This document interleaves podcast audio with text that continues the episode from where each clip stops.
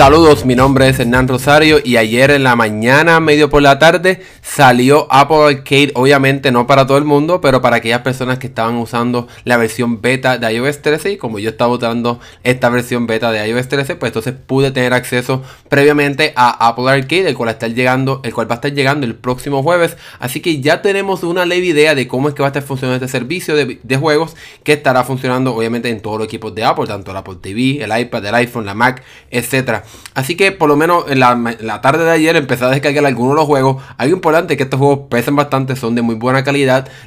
simplemente tiene un trial de un mes, obviamente, y después entonces va a costar 4.99 al mes. Hay un montón de juegos, como 50 juegos si no me equivoco, que llegaron, o más o menos por ahí, que llegaron, eh, o que va a estar disponible tan pronto lance Apple Arcade. Y luego entonces durante las siguientes semanas, meses, me imagino, ese catálogo de juegos va a seguir aumentando. Pero por el momento hay juegos de muy, muy buena calidad. Juegos que van a estar llegando exclusivamente en móvil Apple Arcade, pero que obviamente sí podrán estar, disponibles en otras consolas, como hay un juego que se llama Sayonara, eh, Hearts, que entonces va a estar llegando al Switch y otras consolas. Y ese juego tiene un precio de 12.99 y está súper nítido eh, para jugarlo, pero hay uno de estos juegos que sin duda alguna se pueden jugar con el dedo en la pantalla, etcétera. Hay unos juegos que sí se que son tradicionalmente juegos para móvil, pero realmente hay una experiencia de videojuego que en mi caso quisiera jugar en la pantalla grande, en un televisor o en la Mac o hasta en el iPad con un control. Y lo bueno de esto es que con iOS 13 llega soporte a los controles de PlayStation 4 y de Xbox One, como también a otros controles que ya se podían conectar a estos equipos de, iOS, que son bajo el programa de MFI.